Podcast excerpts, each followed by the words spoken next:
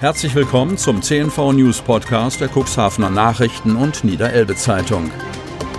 In einer täglichen Zusammenfassung erhalten Sie von Montag bis Samstag die wichtigsten Nachrichten in einem kompakten Format von sechs bis acht Minuten Länge.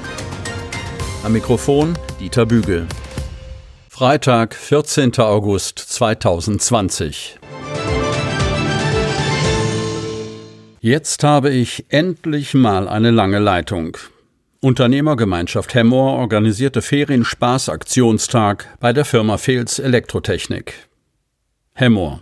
Voller Tatendrang und Motivation fanden sich am vergangenen Mittwochmorgen vier Jungen bei der Firma Fehls Elektrotechnik ein, um etwas über Elektrik zu erfahren und ein Verlängerungskabel als eigenes Werkstück herzustellen. Bevor es unter Einhaltung der Corona-Regeln an die praktische Arbeit ging, unterwies der Seniorchef und Vorsitzender der Unternehmergemeinschaft Wolfgang Fehls die Jungen und gab ihnen kurzweilig viele Informationen rund um das Thema Elektrik und den Ausbildungsberuf des Elektronikers. Unterstützt wurde er beim praktischen Teil vom zweiten Vorsitzenden Klaus Winter, der die Kinder beim Bau ihres eigenen Verlängerungskabels entsprechend kompetent unterstützte. Wir hören ein Statement von Klaus Winter. Ja, neben mir sitzt jetzt der stellvertretende Vorsitzende der Unternehmergemeinschaft Herr Mohr. Herr Winter, Sie sind ja nun schon bereits mehrere Male bei der Ferienpassaktion dabei. Warum beteiligt sich die Unternehmergemeinschaft daran? Also ich denke mal, es ist ganz wichtig für unser Handwerk, dass wir wieder ein bisschen mehr Nachwuchs bekommen und aus diesen Gründen machen wir, führen wir eben halt auch diese Ferienpassaktion durch. Außerdem als Verein sehen wir es, auch als sehr wichtig an, dass wir eben ein bisschen Jugendarbeit leisten. Die Unternehmergemeinschaft Hemmoor beteiligte sich bereits zum vierten Mal an der Ferienspaßaktion. Die durchgeführten Aktionstage sind bei den jungen Teilnehmern immer sehr gut angekommen. Wie, das berichtet uns Jason, elf Jahre alt. Ja, ich befinde mich hier heute in der Werkstatt von der Firma Elektrofels. Hier findet die Ferienpassaktion, zumindest der heutige Tag, statt, gestaltet von der Unternehmergemeinschaft Herr Mohr. Und neben mir sitzt der Jason, elf Jahre alt, der heute dabei war. Jason, was habt ihr gemacht und wie hat's dir gefallen? Also wir haben, also wir haben ein Verlängerungskabel gebaut und haben viele Sachen dazugelernt. Und es hat auch viel Spaß gemacht. Und wir haben auch schön gegessen. Ja, jetzt hast du ja so einen kleinen Einblick bekommen in den Beruf des Elektronikers. Kannst du dir vorstellen, dass du das vielleicht mal beruflich machen möchtest? Ja, ich könnte mir das vorstellen, weil das viel Spaß macht und weil man auch Geduld braucht. Eine lange Leitung hatten sie erst, als die Ferienspaßaktion zu Ende war. Sie durften ihr Werkstück, ein zehn Meter langes, sicherheitsgeprüftes Verlängerungskabel, mit nach Hause nehmen, nachdem sie sich mit Currywurst und Pommes vom Imbissbetrieb Virginia Lensch, der aktuell im Hemmorer Zentrum bei der Volksbank seine Speisen und Getränke anbietet, nach getaner Arbeit entsprechend gestärkt haben. Für den zweiten Vorsitzenden der Unternehmergemeinschaft, Klaus Winter, war dieser Termin eine Herzensangelegenheit. Wir können gar nicht früh genug damit anfangen, junge Menschen an das Handwerk heranzuführen und dafür zu begeistern.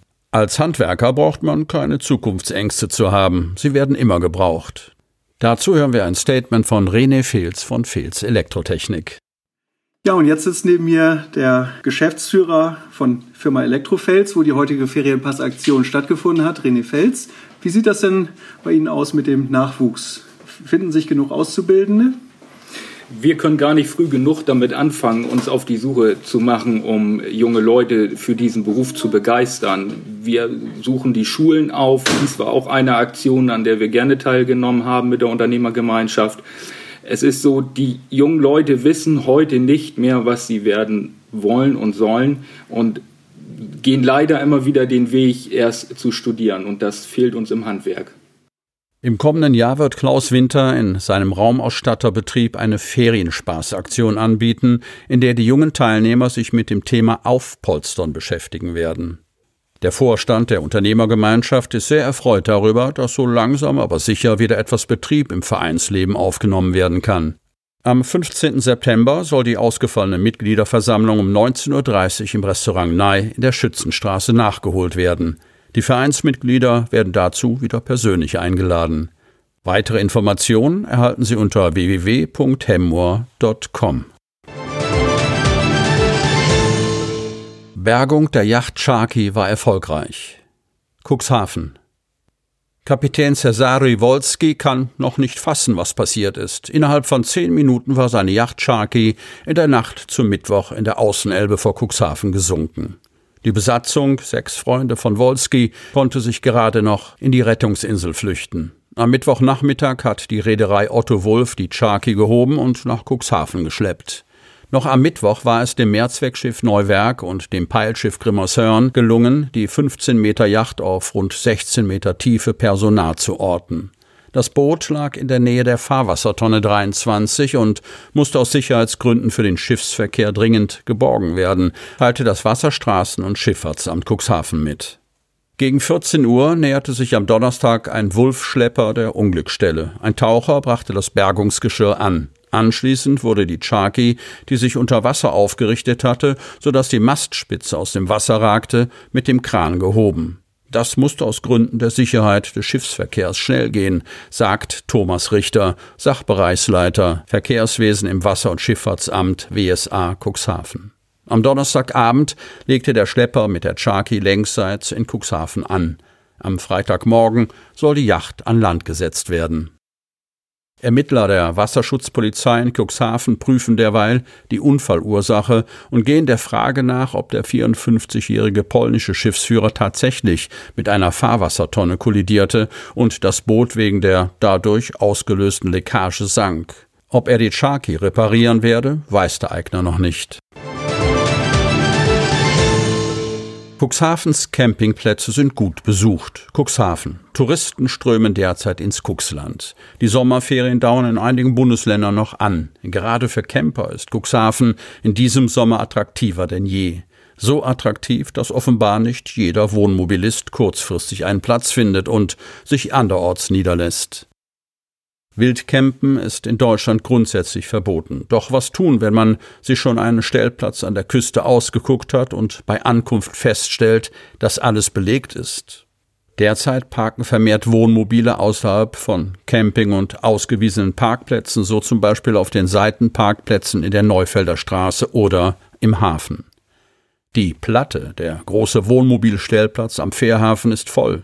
130 Plätze gibt es hier. Aufgrund der Größe der Anlage am Fährhafen haben bislang fast alle Wohnmobilisten einen Platz finden können. Vielleicht nicht in erster Reihe, aber auch da tun sich immer wieder mal Lücken auf, so Dörte Schmitz, Pressesprecherin bei Niedersachsenports.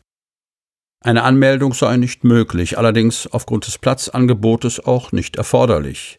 Der Platz wird mindestens zweimal täglich kontrolliert, somit ist wildes Campen so gut wie ausgeschlossen. Dennoch gäbe es hin und wieder Camper, die eine Stellplatzgebühr umgehen wollen und sich abseits am Wegesrand ein Plätzchen für eine Nacht suchen. Für Camper, die am Abend keinen Platz mehr ergattern, gibt es eine legale Notlösung. Neben den genannten Plätzen ist es grundsätzlich rechtlich auch zulässig, zur sogenannten Wiederherstellung der Fahrtüchtigkeit das Wohnmobil im öffentlichen Verkehrsraum abzustellen und darin zu übernachten. Diese Ausnahmeregelung gilt jedoch ausdrücklich nur für eine Nacht, betont Westphal. Dass es aktuell ein vermehrtes Aufkommen an illegalen Wildcampern gibt, kann Uwe Sandrock von der Polizeiinspektion Cuxhaven nicht bestätigen. Zurzeit stellt es sich noch nicht als Problem dar. Immer mehr Müll in der Grimmershörnbucht, Cuxhaven. Wer morgens an der Cuxhavener Grimmershörnbucht entlang spaziert, sieht die Überbleibsel des vergangenen Abends oder der vergangenen Nacht.